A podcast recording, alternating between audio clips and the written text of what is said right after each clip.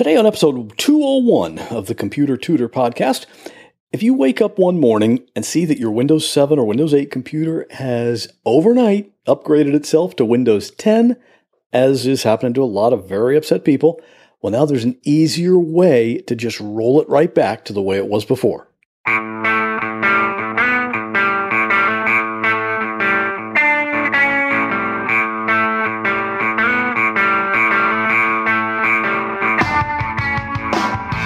Welcome to another episode of The Computer Tutor tips, tricks, and advice from a computer pro without all the tech talk. And now, here is your computer tutor, Scott Johnson.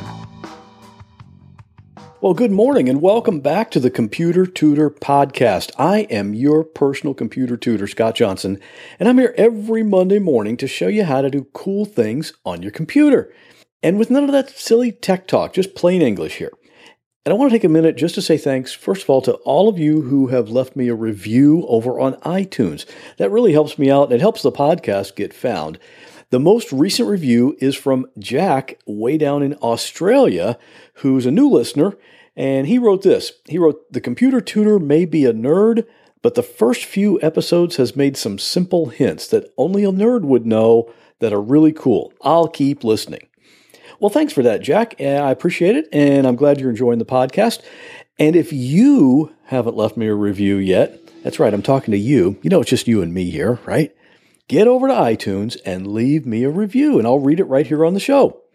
Unless you use certain words I'm not allowed to say here on this podcast. Now, check this out. This podcast has been downloaded over 330,000 times. And do you know how many reviews I have? 30. Three zero. So my goal is to get to 100 reviews by the end of this year, by the end of 2016. So it's up to you. Let's make it happen. And I also want to say thanks to everyone who used my link to shop at Amazon. Remember, I mentioned that in last week's episode. If you use the link computertutorflorida.com forward slash support to shop at Amazon, it costs you no more money when you buy something, but Amazon sends me a little bit of change just for referring you. And if you forget the link, you can just find it at the top of my website. And of course, if you have any problem with your computer, you know I'm here and I'm ready to help. Just give me a call at 727 254 9078 or email me at pctutor at gmail.com. And today's computer tip can be seen over at my website, which is computertutorflorida.com forward slash 201. So let's get started. Well, we're getting closer and closer to the big day, July 29. You know what happens on July 29, right? Well, that's the day that the free period for upgrading to Windows 10 comes to an end. And thank God for that. Until then, we just have to continue to put up with Microsoft trying to squeeze that into our computers any way they can, whether we want it or not. You know, here's a good example. My own son, very smart. He's a high school teacher. He's very computer savvy. He gets that from his mom, I guess. Anyway, one morning recently, he turned on his computer and there it was installing Windows 10. There was no option to not install it. It was just happening right there in front of him. Nothing he could do to stop it. So today's computer tip is for those people who somehow ended up with Windows 10 one way or another, and you just want to go back to the way things were before. Now, last August, I did a podcast about how to revert back from Windows 10 to Windows 7 or 8. That was episode 158. And it talked about the process that's actually built in to Windows 10 to do that rollback. But that was like nine or 10 months ago.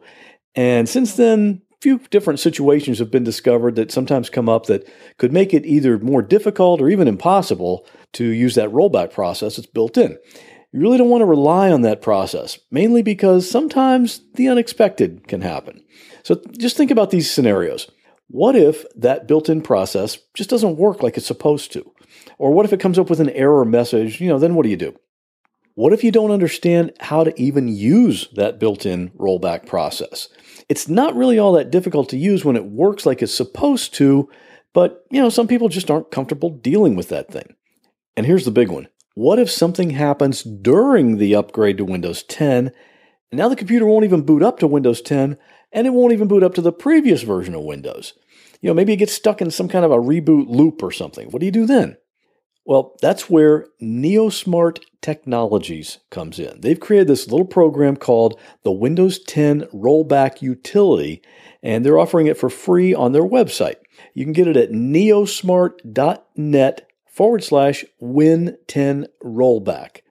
I also have the link in the whole description of the process over at my website, computertutorflorida.com slash 201.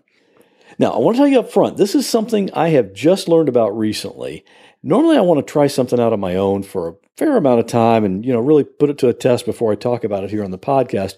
But in this case, I'm making a judgment call because of this unique situation. I've used this on one computer so far and it worked just like it's supposed to work. And with so many computers being forced to upgrade to Windows 10, I decided to go ahead and talk about it on here so people in that situation would at least have something to try. I just wanted you to know that, you know, even though it all looks okay, seems to function okay, I've only tested it on a limited basis so far. When you first go to their website, there's a video that kind of goes through a whole quick demo of how the, the program works. And that video is only about 30 seconds. So that kind of tells you how simple this thing is. Basically, there are a couple of different situations where you'll use this. First, if your computer has upgraded to Windows 10 within the last 30 days and you just want to revert back to 7 or 8, you know, very important to remember, they only give you 30 days. So if your upgrade happened more than 30 days ago, you can't use this process. You can still get back to Windows 7 or 8, but it's just a more involved process. So if it's within 30 days and the upgrade went the way it's supposed to and the computer does boot up to Windows 10, you can install this little program and do the rollback. Now, the second situation is the one that's a little more complicated. That's when the upgrade has a little brain fart halfway through and doesn't know whether to keep going forward to Windows 10 or to turn around and go back to Windows 7. It's kind of like when you're driving and you know and you see that squirrel up ahead in the road and it looks like he's going to run to the right and get out of your way, but then he changes his mind and goes to the left instead. And then as you're almost up to him, he switches back to the right and you know, sometimes it doesn't end up very well for Mr. Squirrel. So your computer might be stuck halfway in between upgrading and not upgrading, and at that point it seems like there's really nothing you can do since it won't boot completely into the new Windows or the previous Windows. But the NeoSmart rollback utility can even help you with that. You're going to have to use a different computer, but what you can do is use the rollback program to create a boot disk. That just means you're going to take a blank CD or DVD and make it so that your computer can boot up temporarily and run from that disk rather than from its hard drive. And from there, it'll do the rollback to the previous version of Windows. Now, that's maybe a little more involved than some people might want to dig into. So, if you find yourself in that situation, check with your computer person about how to proceed or give me a call and I can help with it.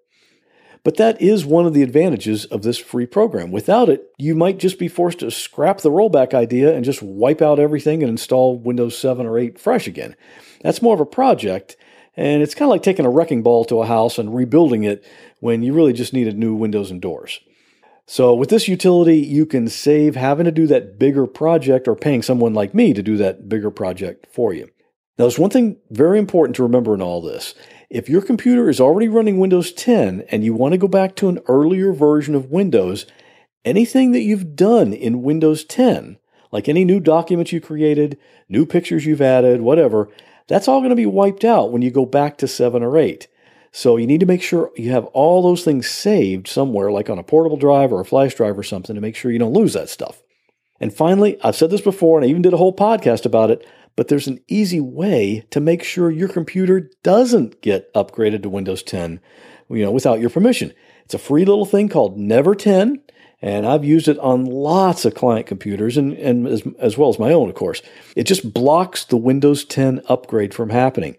And you can get that at grc.com forward slash never 10. That's never one zero. And I know there are some people that have done the upgrade to Windows 10 and it's working fine.